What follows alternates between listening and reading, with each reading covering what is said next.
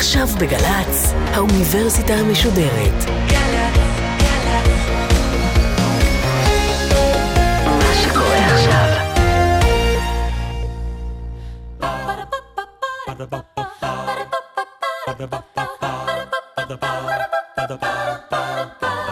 האוניברסיטה המשודרת מציגה מבוא ל עם קובי מידן והסמסטר טקסטים מכוננים של הישראליות והפעם שיחה עם הפרופסור יעל דר מאוניברסיטת תל אביב על דירה להשכיר מאת לאה גולדברג עורכת ראשית מאיה גאייר שלום לכם. ככה זה מתחיל. בעמק יפה בין כרמים ושדות עומד מגדל בן חמש קומות. ומי גר במגדל? בקומה הראשונה תרנגולת שמנה. כל היום בביתה על משכבה מתהפכת. היא כל כך שמנה שקשה לה ללכת. בקומה השנייה גרה קוקייה. כל היום היא מהלכת, עושה ביקורים, כי בניה גרים בקינים אחרים. בקומה השלישית חתולה כושית, נקייה, מגונדרת, על צוואר יש לה סרט. בקומה הרביעית גרה סנאית, בשמחה ונחת אגוזים מפצחת. ובקומה החמישית גר מר עכברח, לפני שבוע ארז חפציו ונסע. איש אינו יודע לאן ומדוע. כתבו דיירי המגדל שלט, תקעו מסמר מעל הדלת, וקבעו שלט בקיר, דירה להשכיר. והנה בשבילים, בדרכים, בכבישים אל הבית באים דיירים חדשים. נדמה לי שילדים מכמה וכמה דורות אה, דקלמו איתי יחד, או לפחות היו יכולים לדקלם איתי יחד את שורות הפתיחה האלה לדירה להשכיר. אתם יודעים, אה, אחד התנאים להגדרה של קלאסיקה כקלאסיקה היא מבחן הזמן. מה ששורד את חלוף הדורות, את השתנות הטעם, הוא מועמד רציני להיקרא בשם קלאסיקה. אבל היצירה הזאת, דירה להשכיר, היא מקרה נדיר למדי של קלאסיקה מיידית. כלומר, יצירה שעם פרסומה ברורה החשיבות שלה והשרידות שלה. אנחנו מדברים עם הפרופסור יעל דר, חוקרת ספרות ילדים ותרבות ילדים ישראלית באוניברסיטת תל אביב. שניים מהספרים שלה קשורים לענייננו קשר הדוק. האחד הוא דודה של שום איש, על קלאסיקה בספרות הילדים העברית, והשני, קאנון בכמה קולות, ספרות הילדים של תנועת הפועלים, 1930 עד 1950, וזה, כפי שנשמע בהמשך, מאוד קשור להופעת הסיפור שבמרכז שיחתנו היום. פרופסור יעל דר, שלום לך. שלום, שלום. בהמשך אנחנו נדבר על הגלגולים של היצירה הזאת. אבל ראשית, בואי נדבר על הכניסה העקרונית של לאה גולדברג, שכפי שאת כותבת בספרך, החליטה כבר בנעוריה שהיא תכתוב לילדים. וכשהיא מתחילה לפעול בשדה של שירת הילדים וספרות הילדים, מה היא פוגשת? קודם כל, כשהיא החליטה שהיא רוצה לכתוב לילדים, אה, זה, ביומן שלה, שהיא ניהלה במשך שנים אה, רבות, היא הייתה בת 16, אם אני לא טועה, היא חושבת שהיא לא תתאים אולי לכתוב, היא כותבת מפאת הפסימיות שבי. אה, אבל היא שואפת לזה, כי היא חושבת שזאת אה, כתיבה אה, ממש מזוככת ואמיתית. וחשובה מאין כמוה. אז הרצון באמת היה, וכשהיא מגיעה לארץ ב-35, ממש אני חושבת שבוע-שבועיים אחרי בואה, סידרו לה עבודה בדבר. ובמסדרון שם היא פגשה את יצחק יציב, העורך של מה שאו-טו-טו יהיה דבר לילדים, אבל קודם זה היה מוסף דבר לילדים, והוא פגש אותה ואמר, אולי את uh, תכתבי לנו. והיא אמרה, אני לא כותבת לילדים, אבל uh, הוא שכנע אותה כמו שהוא שכנע רבים, ומשם זה היסטוריה. כלומר, uh, כשהיא uh, פרסמה במוסף דבר לילדים, היו שם טקסטים מצד אחד מאוד אידיאולוגיים, מאוד של כאן ועכשיו, מאוד אה, ציונות אה, מאוד בוטחת, שלילת גלות מאוד נחושה, אבל, ואני חושבת שזה באמת בהשפעה של, גם של יצחק יציב וגם של ברל כצנלסון, העורך מלמעלה, שעיתון בכלל ועיתון לילדים בפרט, צריך לעשות הרבה יותר מזה. כלומר, הוא צריך אה, לתת תשתית של השכלה רחבה ושל הבנה של יופי. אה, שחורגת מהצרכים המיידיים של לגייס את הדור הצעיר לשורות המפלגה. ובחברה הארץ-ישראלית הטרום-מדינתית, מסר כזה, או אה, מגמה כזאת של פחות לאומיות, יותר אוניברסליות, פחות מגויסות ויותר שאלת שאלות, זה מתקבל בברכה, או שזה זה מת... מתקבל, נתקל בהתנגדות? זה, מת, זה לא סותר. אנחנו, קצת קשה לנו, אני חושבת, לתפוס, כי יש לנו דיכוטומיה מאוד ברורה בין אה, אידיאולוגיה, בין הנכון לבין היפה. אתה צריך לבחור או להיות מגויס, או להיות אה, ספרות לשמה. בכתיבה הקנונית של אה, תנועת הפועלים, האמת, אפשר היה להיות גם וגם, ואותו יוצר יכול היה לכתוב היום אה, יצירה ארכי מגויסת, ולמחרת את הדבר הלירי אה, אה, המובהק ביותר. תיקח למשל את זאב, אהרון זאב, שהיה משורר דגול. כן. עשה גם וגם. הוא היה גם קצין חינוך ראשי. נכון. וגם מרים ילן שטקליס, דרך אגב, כתבה גם uh, שירה מגויסת. אנחנו זוכרים לה את השירה האסתטית כי האוניברסלי שורד יותר טוב. אבל היא, היא כתבה גם וגם. את מצביעה, כשאת מדברת על מה מביאה איתה לאה גולדברג, את um, נוקטת בשם צ'וקובסקי. תסבירי ופרטי. אה, לא רק היא הביאה אותו, הוא היה אה, יוצר אה, ברוסיה הסובייטית, שרבים וטובים העריצו אותו כאן. גם שלונסקי, אלתרמן, מרים ילן שטקליס וגולדברג. העריצו אותו בגלל שהוא ממש ביסס איזו פואטיקה לפעוטות, שאמרה ששיר צריך להיות עם מוזיקה. אה, שבכל שתי שורות או, ש... או ארבע שורות מוכרחה להיות איזושהי תמונה שהמאזין הקטן יכול לראות אותה בעיני רוחו, ושיהיה אפילו כיף לרקוד את זה אולי, אם אתה ממש פעוט. היה לו ממש כללים אה, מאוד ברורים. במובן מסוים, אה, כללים של ספרות הפעוטות כפי שאנחנו מכירים היום. כן, mm-hmm. רק שהוא עשה את זה בשנות ה-20, mm-hmm. ו... וכולם הכירו את זה עם המון הומור, תחכום. באמת אה, לראות בילד מי שצורך מורכבות, אה, עם היכולות הקוגניטיביות של אה, גיל שלוש וגיל ארבע. אז אנחנו חוזרים לדירה להזכיר, פרופסור ילדר. הסיפור ידוע הרי, זאת אומרת, יש דיירות בעצם, כולן ולא נשים. ולא בכדי היא כותבת בלשון רבים, דרך אגב. גם כשהיא מדברת על הדיירים, תלו שלט למרות שהן דיירות, ובסוף הם גרים. זה כדי לקחת את היצירה שוב למקום האוניברסלי, ולא למקום המגדרי. ובכל אופן, התרנגולת והקוקייה והחתולה והסנאית ומר עכבר הוא זה שנעלם. ומתחילים להגיע דיירים אפשריים, מועמדים, שהם פוסלים מחמת זה שכל אחד מוצא איזה אה, פגם באחד הדיירים. הקוקייה היא מפקירת הבנים, ואיך אפשר לחיות כך וכולי. אבל תראה איזה יופי, אפרופו הסדר והאסתטיקה של גולדברג. הדיירת הפוטנציאלית הראשונה פוסלת את זאת בקומה הראשונה. השני, את זאת בקומה השנייה. השלישי, את זאת. זה ממש עולה קומות, קומות, קומות, קומות. כשאנחנו יודעים שתכף בקומה החמישית, אז בחמישית הולכת לקרות כאן, הולך להיות אה, אה, טוויסט. כלומר, יש כאן ממש איזה דבר אבסטרקטי, מבנה אבסטרקטי מתוחכם ביותר. נדמה לי גם שמבנה אבסטרקטי שמשתמש בעונג שהילד מפיק מהמוכר ומהמשתנה. Mm-hmm. יש חזרתיות מאוד מוקפדת וחוקיות שאפילו אפשר לנבא אותה, אבל אתה לא יודע מי יבוא, אתה לא יודע במה הוא יתנגד ואתה לא יודע איך זה ייגמר. Mm-hmm. למרות ש... כל ההסברים האלה הם בדיעבד, אתה לא יכול לנבא איזה יצירה תהיה קלאסיקה ואיזה לא.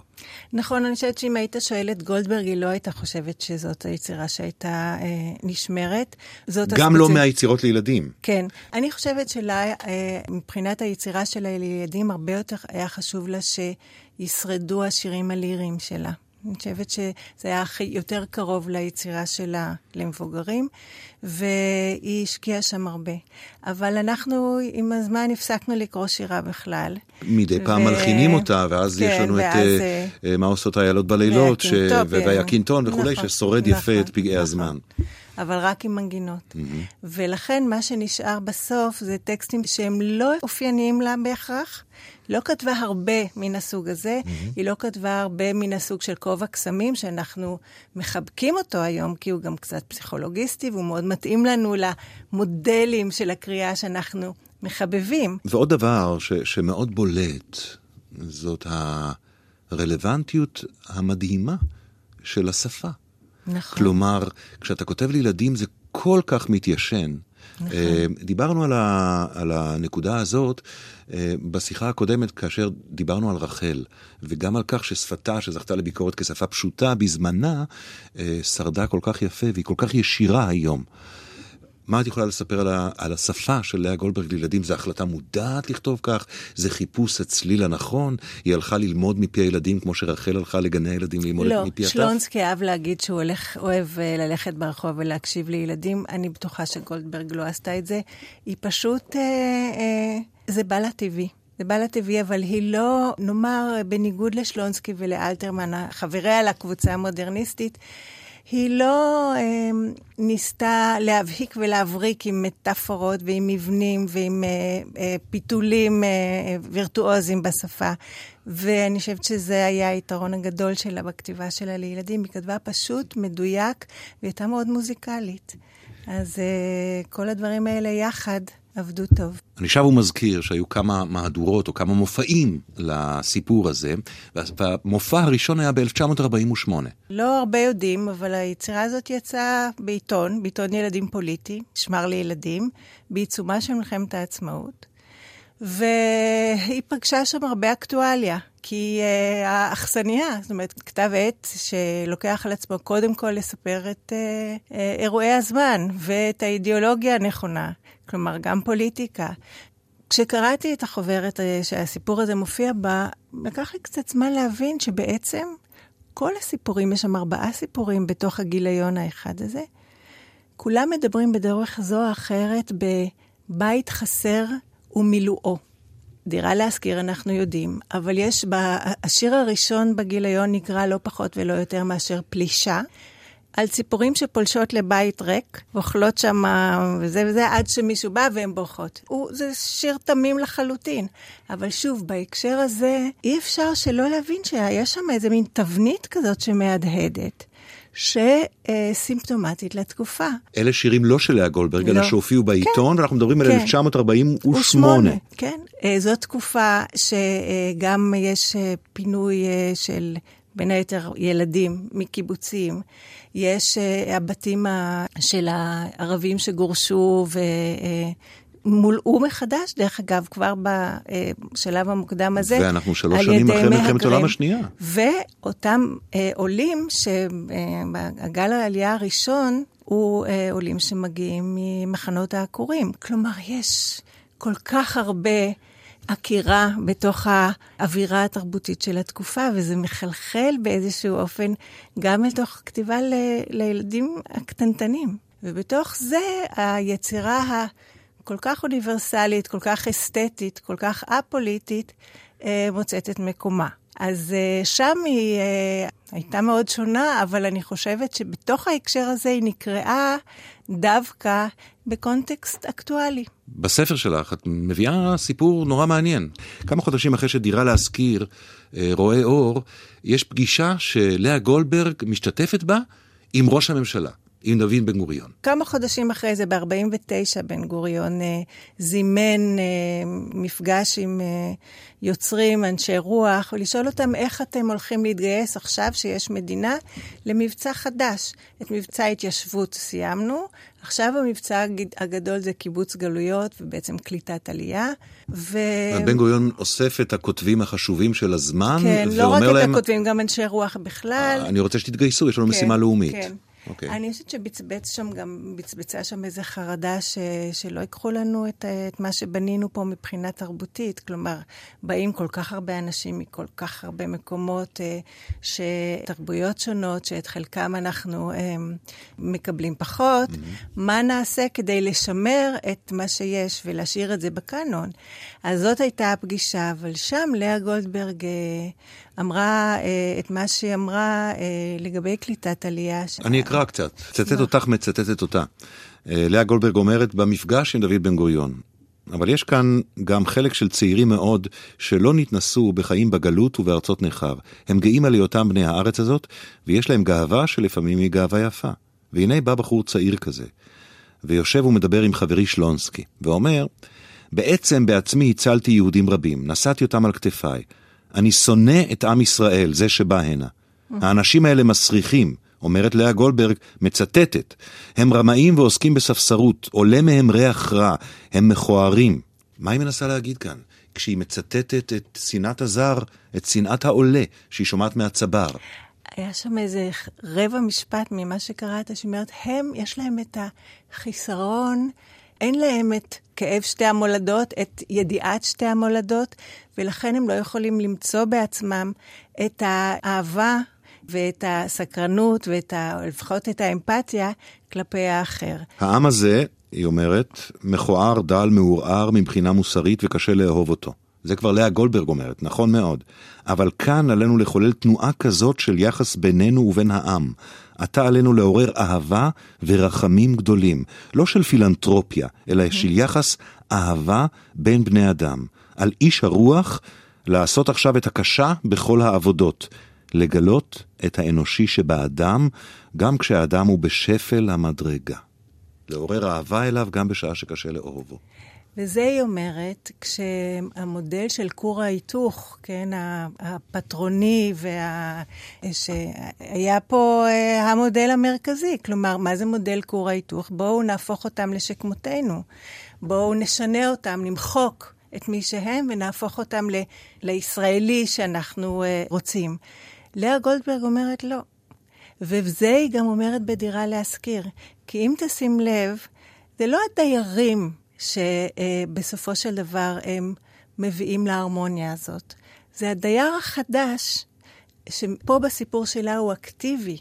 הוא זה שצריך להגיד, אני רוצה, אה, ולהיות פתוח לאנשים כאן, וכמובן, הפתיחות צריכה להיות הדדית, אבל המודל כור ההיתוך לא נתן שום תפקיד אה, לזה שבא מקרוב, אלא להפך, פשוט תמחוק. זה נורא מעניין מה שאת אומרת, יודעת, כי מצד אחד, כשאני קורא את הדברים האלה שלאה גולדברג אומרת גם בשמה, לא כמצטטת, אלה דברים שמי שרוצה לטעון על התנשאות החברה הקולטת יכול להיאחז mm-hmm. בהם. היא מדברת שהאנשים שמגיעים הם בשפל המדרגה, אבל צריך לאהוב אותם גם כשהם שם. ומצד שני, גם הדברים שלה וגם הטקסט הזה, כמו שאת אומרת, דירה להשכיר, את יודעת מה, בניסוח של שנות ה-80 וה-90, זה חגיגת האחר. זה חגיגת היותו נכון, של האחר אחר. כן. אבל גם האחר פה הוא אקטיבי, גם הוא צריך לקבל אותך. זה העניין. קבלת האחר, שוב, זה, it's not all, all about us. זה גם הוא. אני חושבת שלאה גולדברג נשארה תמיד באיזשהו מקום גם מהגרת. ולכן קל היה לה לראות את הסיפור גם מעיניים של זה שרק הגיע. ואגב, זה לא הספר היחיד שנוגע בסוגיה הזאת. יש לה אה, שני ספרים אחרים שנוגעים אה, לילדים קצת יותר גדולים. אחד מהם זה ספר שנקרא מלכת שבא הקטנה, שהוא יצא ב-56, בעיצומה של העלייה הגדולה מארצות צפון אפריקה, שהגיבורה שם היא שוב, היא ילדה אה, ממרוקו, שעד הרגע שהיא לא, בינה לבין עצמה, מחליטה שהיא רוצה שהיא רוצה להיות חלק, זה לא קורה. כמה מילים על, ה, על ההקשר של לאה גולדברג בתוך התנועה הקיבוצית, בתוך המיינסטרים של אז, גם בספר הזה. מאוד בספר הזה. היא, היא נוטעת אה, אה, מגדל בין חמש קומות, איפה? בעמק יפה, בין כרמים ושדות. זה לא אה, סביר במיוחד. וזה בדיוק המקום שלה בתוך תנועת העבודה. כלומר, היא עירונית, לא קיבוצניקית בכלל, ופועלת במרכז הכתיבה אה, הקיבוצית. עכשיו, אה, בפעילות שלה שם היו לא מעט טענות. יש אה, בארכיון הרבה מאוד מכתבים של יוצרים של הקיבוץ, שראו בספריית פועלים מין גילדה שאמורה לפר... קודם כל לפרסם את אנשי הקיבוץ, גם יוצרים וגם מאיירים. לאה גולדברג, שכן מאוד הייתה מזוהה עם מפ"ם ומאוד אהבה קיבוצים, והלכה וגם אה, הרצתה שם, קשרה קשרים, לא חשבה שהיא צריכה דווקא אה, אה, לפרסם, ו... אבל היא לא התנגשה חזיתית. ולכן את אומרת, את המגדל הזה שמקומו הטבעי הוא באיזה עיר בוודאי. אירופאית מפויחת, היא מציבה ב... בשדה, במרחב החקלאי. הכפרי. הכפרי. כדי שקריאה אפשרית אלגורית אחת היא הנה, הם מדברים פה על הקולקטיב הקיבוצי. זאת הרמוניה קיבוצית, שטוב, זה במגדל, בגלל שזאת אלגוריה, אבל אנחנו בעצם פה שוב מפארים את הקיבוץ שלנו. אני בטוחה שהרבה ילדי קיבוץ ככה, זאת הייתה הפרשנות הראשונה שהם הביאו אל תוך היצירה, כי הם היו מורגלים לקרוא על עצמם דברים נפלאים. ועוד טענות שנשמעו uh, כלפי ה... אני לא יודע אם, אם להגדיר את זה טענות, אם זאת הגדרה נכונה, אבל בכל אופן, היה דיבור, ובדיבור שהולך ונמשך, הוא משתנה, על הפרסונה שלה, על עובדת היותה אישה שלא נישאה, שלא הייתה אימא בעצמה, ובהקשר הזה על כתיבתה לילדים. תראה, הכתיבה שלה לילדים היא כתיבה מאוד לא אמהית.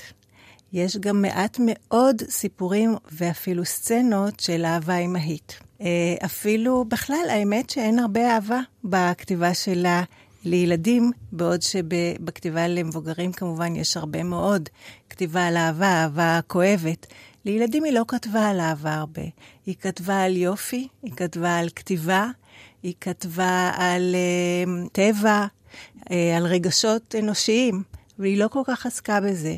כלומר, היא מצאה את המקום המאוד מיוחד שלה אה, שממנו אפשר לכתוב לילדים. באמת לא המקום המיידי, אולי אה, אפשר לומר כך, אבל זה ודאי וודאי לא הפריע לה אה, לעשות כל כך הרבה. וגם ההגדרה שלה, נדמה לי, מניסים ונפלאות, נכון? ההגדרה שאת השתמשת בה. דודה של שום איש. דודה של שום איש. אני הדודה של שום איש. כן, היא גם מתארת שם את עצמה. התיאור של אותה דודה של שום איש הוא תיאור קשה, חסרות לה שיניים בפה, היא, היא ממש לא מושכת. יש לה אומץ uh, עצום לכתוב מהמקום הזה. מהבחינה הזאת היא מיוחדת במינה. את מדברת על הסביבה התרבותית, ההיסטורית, החברתית, mm-hmm. שאליה יוצא הספר הזה ו- ומתייחס אליה, אבל את גם נוגעת כמובן בקריאות השונות האפשריות, mm-hmm. באל- באלגוריה הזו, במשל הזה. אז יש הקריאה הזאת, היא הקריאה של, ה- של ההיסטוריה. אנחנו נמצאים בתקופה של עקירות. של בניית בית ושל התמוטטויות והרס בתים. והזכרנו קודם את הקריאה הפמיניסטית. זה אנחנו מאוד אוהבים היום. היום זה נורא בולט, כמובן. זה מין קומונה של נשים אה, נפלאה בסוף, ואפשר ממש לראות את הבית הזה כמו איזה מבנה גדול של כל מיני תכונות נשיות שכל חיה שם אה, מאפיינת. אה, אז זאת קריאה מאוד מאוד עכשווית, ועוד קריאה עכשווית, מה שהזכרת, זה מין, אנחנו מאוד אוהבים אה, בגנים לדבר על קבלת האחר. ואני רוצה לשאול אותך על הקריאה הפסיכולוגית, נאמר. זאת אומרת, כאשר כותבים על זה ומפרשים, ומנסים לפענח את סוד הקסם של זה, אם היינו צריכים לנסח את זה במילים פסיכולוגיות, מה המוטיב פה? אז שוב, אז גם פסיכולוגיה משתנה, כמובן, זה משתנה על פי התקופה ומה mm-hmm. שאנחנו מחפשים שם. אמ, אני חושבת שבשנות ה-50, 60, בשנים ה-70 אפילו, אה, אני חושבת שפסיכולוגיה הייתה שמחה מאוד למצוא שם באמת את העניין ההתפתחותי. כלומר, בכיוון הזה של פסיכולוגיה התפתחותית, של לסייע לילד, קודם כל לצלוח סיפור ארוך על ידי התחנות האלה, למין אה, בנייה, וכמובן גם להבין את העניין הזה של זר.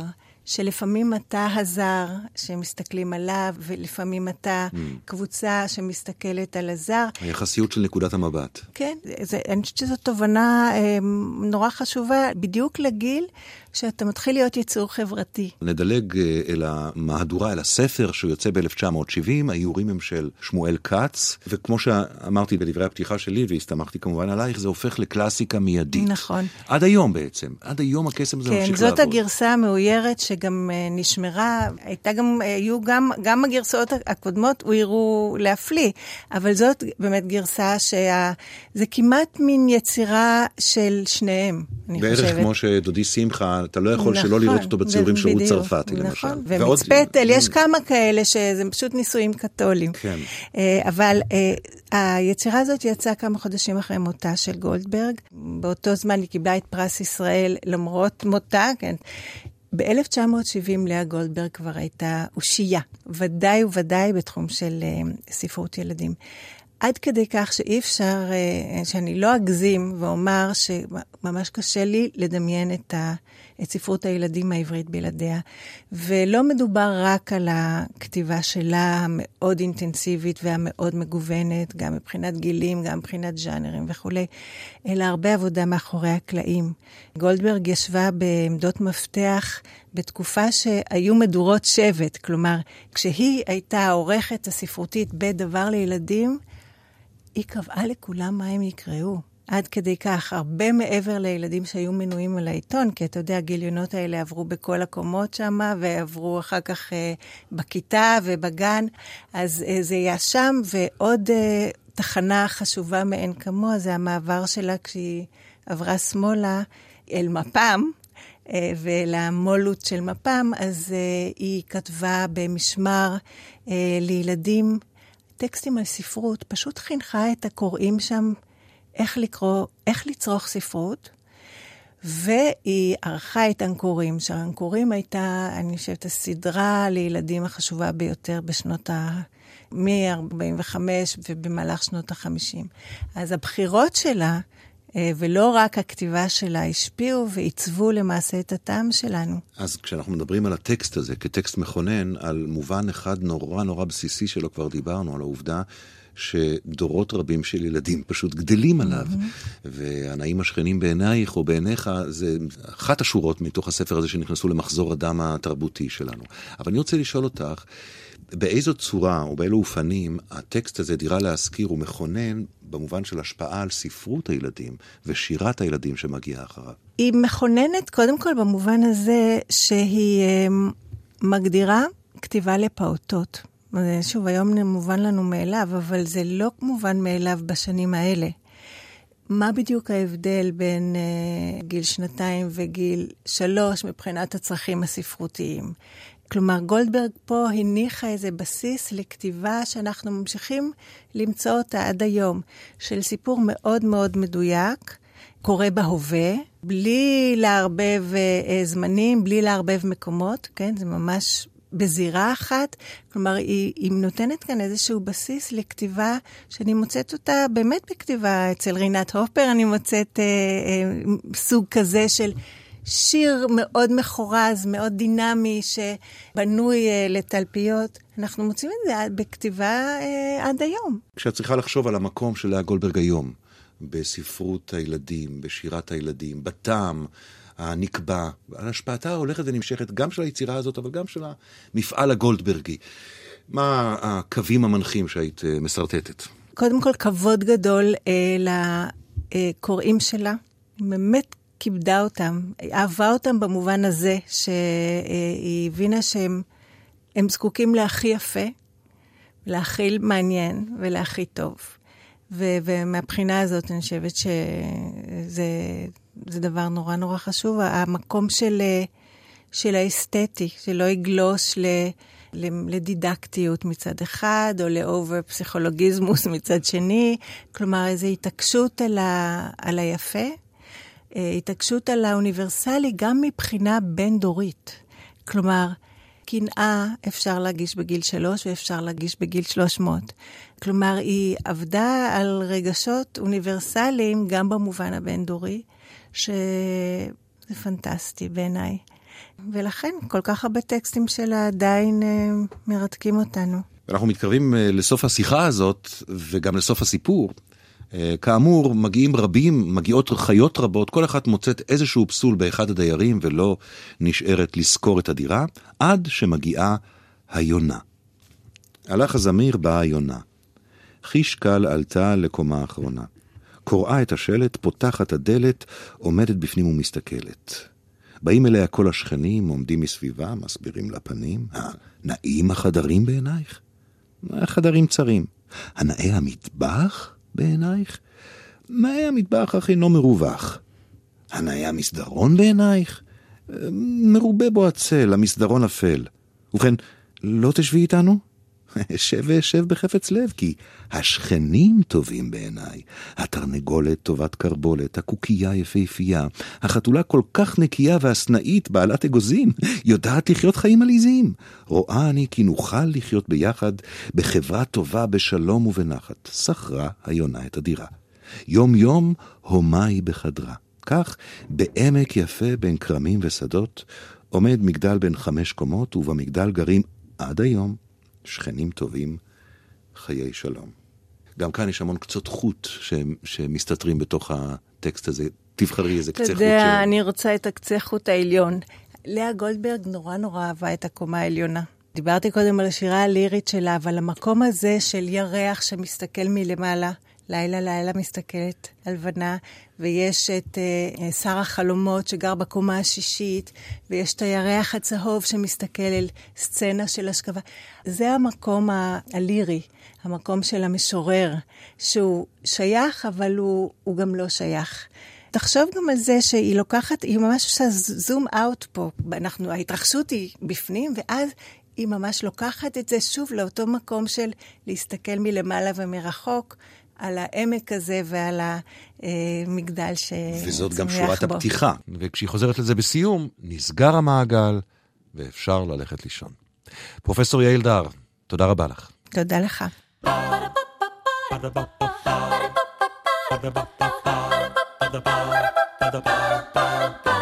האוניברסיטה המשודרת, מבוא ל... קובי מידן שוחח עם הפרופסור יעל דר מאוניברסיטת תל אביב על דירה להשכיר, מאת לאה גולדברג. עורכת ראשית, מאיה גאייר. עורכת ומפיקה, מיקה נחטיילר. מפיקה ראשית, אביגיל קוש. מנהלת תוכן, מאיה להט קרמן. עורך דיגיטלי, עירד עצמון שמייר. האוניברסיטה המשודרת, בכל זמן שתרצו, באתר וביישומון של גל"צ, וגם בדף הפייסבוק של האוניברסיטה המשודרת.